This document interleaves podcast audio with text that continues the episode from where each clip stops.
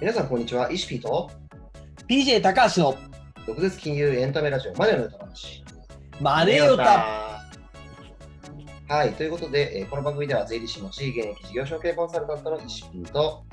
FP1 級中小企業診断士で現役銀行員の PJ 高橋がお金に関する役立つ新常識をとってもざっくばらに発信していく番組となっております。はい、えー、PJ 高橋さん、よろしくお願いします。よろしくお願いします。はい、お願いします。じゃあね、えー今日も進めていきたいと思うんですが、なんと、なはんと、なんい。と、はい。大変な報告が、はい、はい。あの、お便りが来てます。はい、お便りいただいてまはい。えーっと、メッセージ読みますね。す。はいはい。あの、ちょっと質問のところだけ読みたいんですけど、はい。えー自宅の名義を妻に移したいと考えていますが注意点はありますかというような質問が来てます。なるほど。はいこれはあのーまあ多分贈与というようなところだと思うので、うんえー、と税理士資格もお持ちのイシピーに話を聞いてみたいと思うんですが、えー、とどうでしょう何か注意点ありますかそうですね。あの、もう注意点だらけですわ、これ は。注意点しかないんだけど。はあのまあ、いろいろあるんですけど、あの、はいまずあのね、一番ね、あの、まずいの、これ。はいはいはいはい。これ、あの、同一整形だと思うんですよね。同じ整形、家系だと思あんですけあどそうだろう。ね。うん。だけど、あの名義があの多分判明でね、旦那さんになってると思うんだけど、ああそういうことだね。はい。でその名義をじゃあ変更するってなると、あのうん変更登記って形で、不動産の登記変更するんですけど、そうだね。これね、あの贈与以外の何者でもね、むちゃくちまゃあ税金贈取られる。 贈与はね、あの高いからね、税率ね。まあはっきり言ってねあの、この世で一番高い税金だからね、その税って そうだよね。マックス50 55%、半分ぐらいだよね、確かね。マックス55%なんだけど、うん、そへうそこに行くまでのあのハードルがバカ低いんだよ、贈与って。え、いくらぐらいで55万にいっちゃううんと、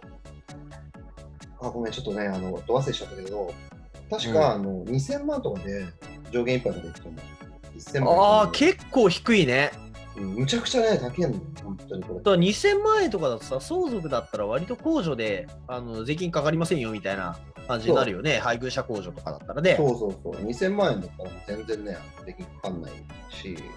うん、だからね、あの、そもそも、あの、はい。これね、あの、夫婦間でも、贈与は贈与ですから、はいはいはいはいはい。これね、すげえ注意点だから、ここはまずね、ポイントとして押さえた方が確実にいいですね。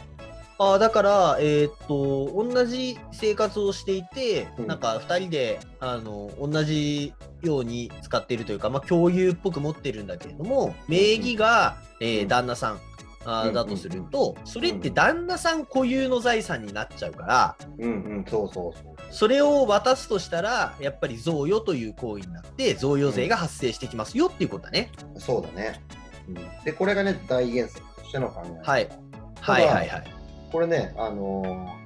夫婦間、でもいくらなんでも、あのはい、ー夫婦でね、そんな税金がかかるなんて、おかしいんじゃないかっていう人は当然いるわけ。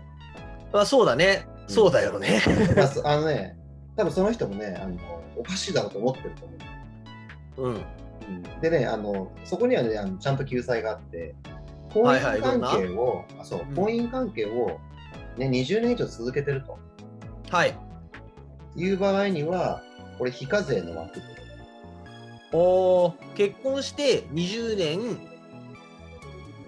経つと、おー非課税の枠ができてくると。そうそうそうそう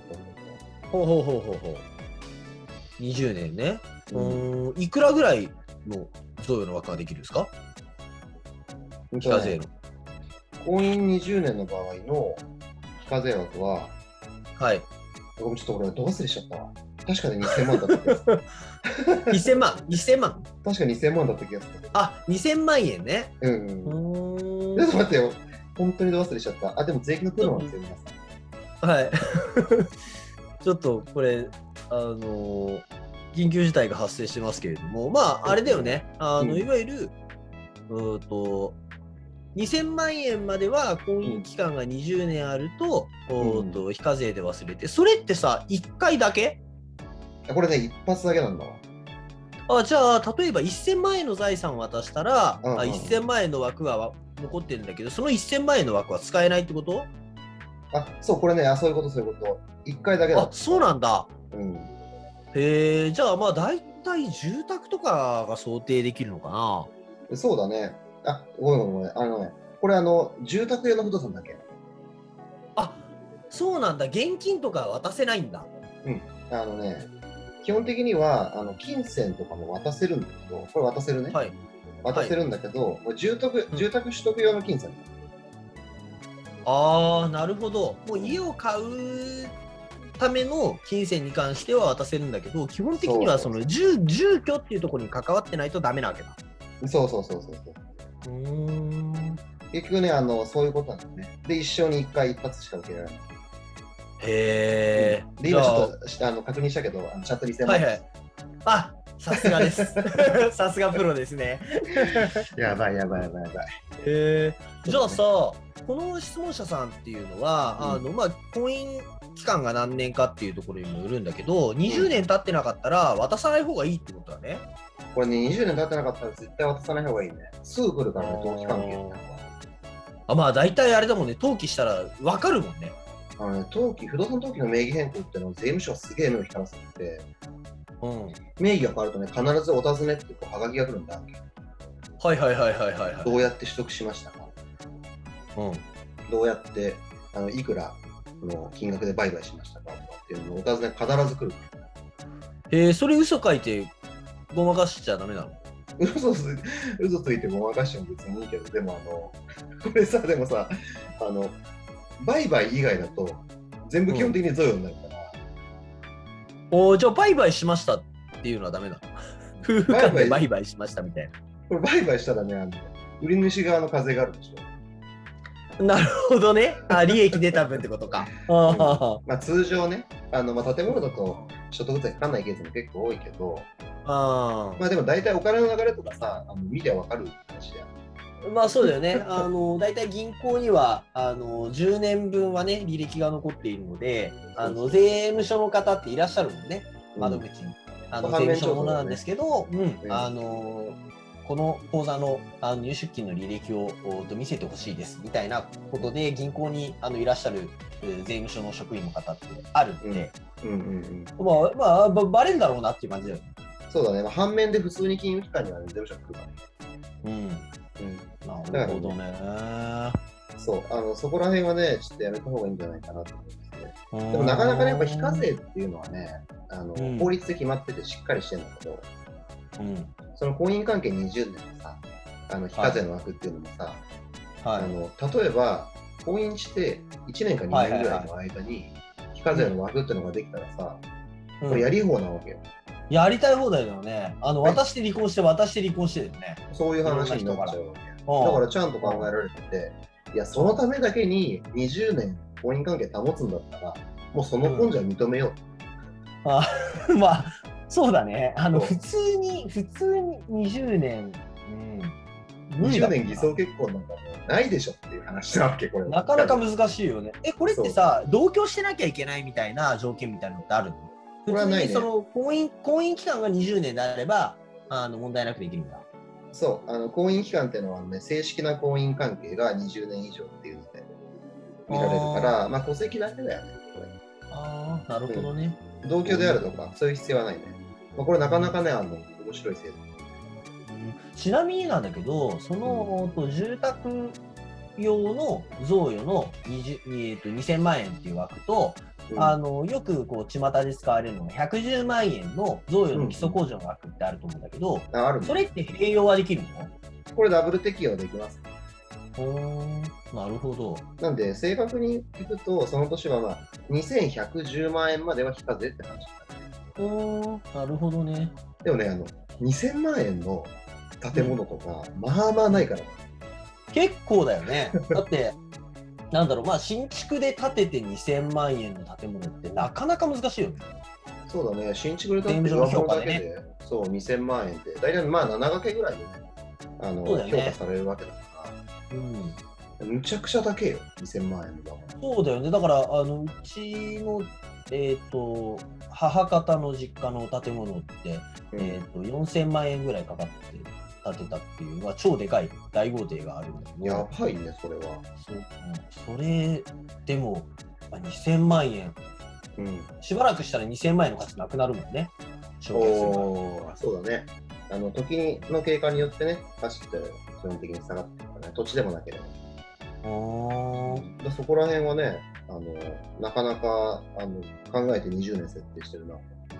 思いますよおーね。でも気合い入れてやるんだったら、まあ、20年やればあの住宅用のものは贈与できますよっていうのはああな覚るえてほおどくね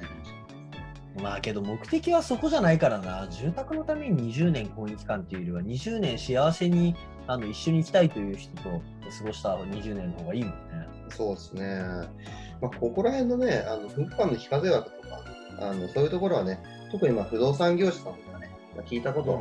聞いてる方いるかどうかわかんないけど、うんここら辺は最低限抑えた方がいいかもしれないなってそうだね思いますけどね。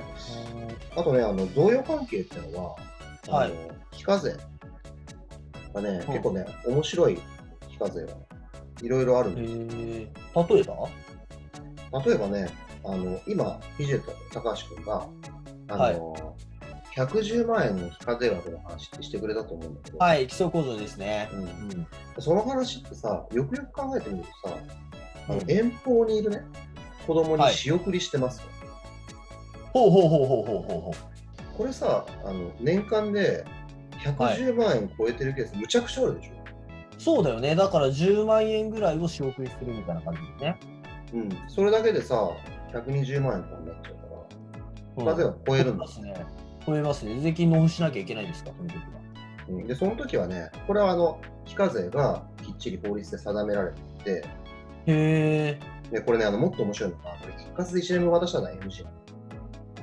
あ毎月渡さなきゃいけないの毎月というか、これ月額でまねあ2ヶ月にあ月額なんだやっぱり次とか、そうあの、その都度渡さないといけない。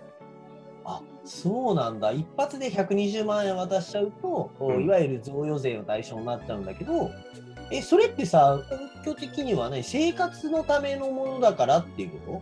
そうだねあの、生活費の供与っていう言い方をするんだけど、とはい生活のためのお金を、えーはい親族に渡すという場合は、え非課税が認められますよという条文になって、はいで、これめちゃくちゃ面白いんだけど、はえいじゃあ生活費っていくらやねんって。大体いくらぐらいが OK やねん。ななるほど生活水準っていうところですねーそうそうそうそうそうそう。うんこれねあの、その人の生活水準によってあのだいぶ変わってくる。普通の人がさ、うんこう普通の人だったらね、あのうんまあ、生活費が30万かかりますとか、月にね、うん学生だよ、うん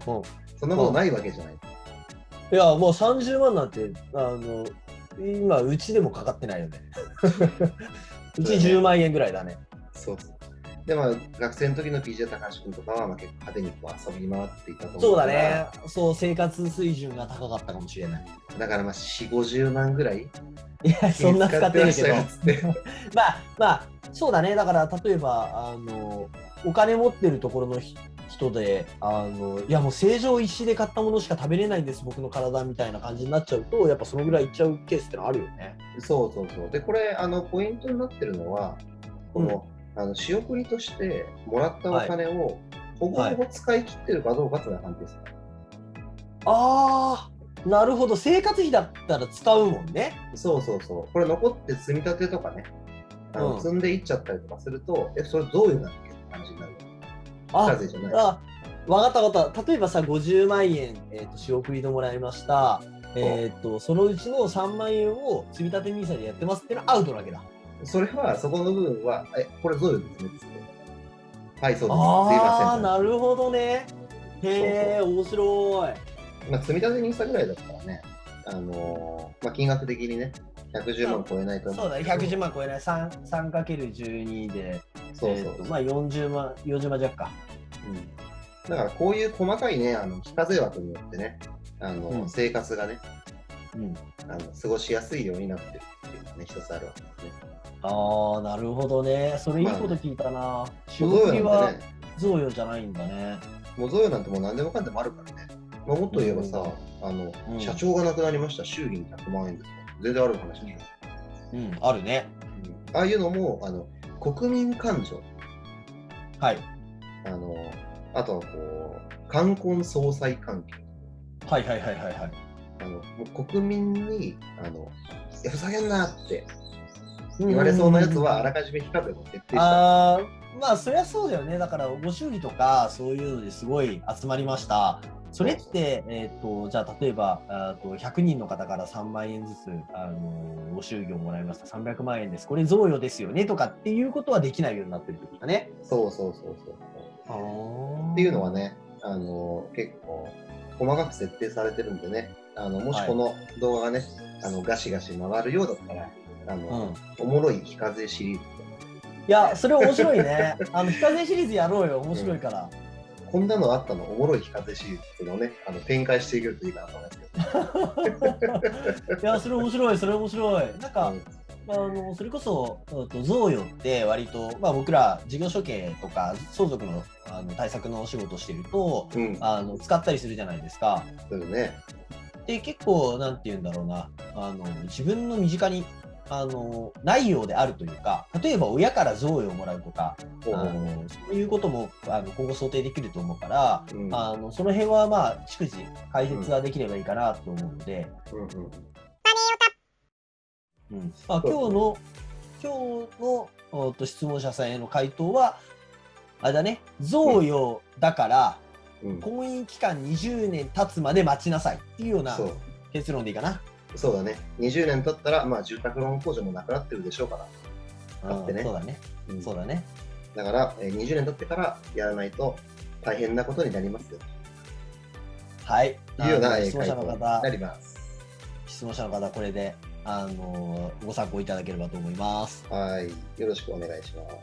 すはーい。じゃあね、えー質問への回答も終わりましたので、えー本日はね、はいそろそろ終了とさせていただきたいと思いはいます。はいはい。でね、えーこの動画がいいと思って、あ、非課税シリーズめっちゃ見たいわーと思った方は、えー高評価とチャンネル登録、えーぜひあーおも願ういします。あのぜひぜひあのいいねいいねくださいお願いいしいます。ね。うんあのよ。いいも悪いもね、あのどっちかつけてくれ、とりあえず。はいお願いします。で、えー、ツイッターもやってますんで、えーこういった質問とかね、あのーあれば、えーフォローしていただいて、こちらにえー DM なんか送ってもらえるといいかと思います。よろしくお願いしますよ。ろしくお願いします。じゃあ、えー本日終了となります。皆さんありがとうございました。ありがとうございました。またねバイバーイ。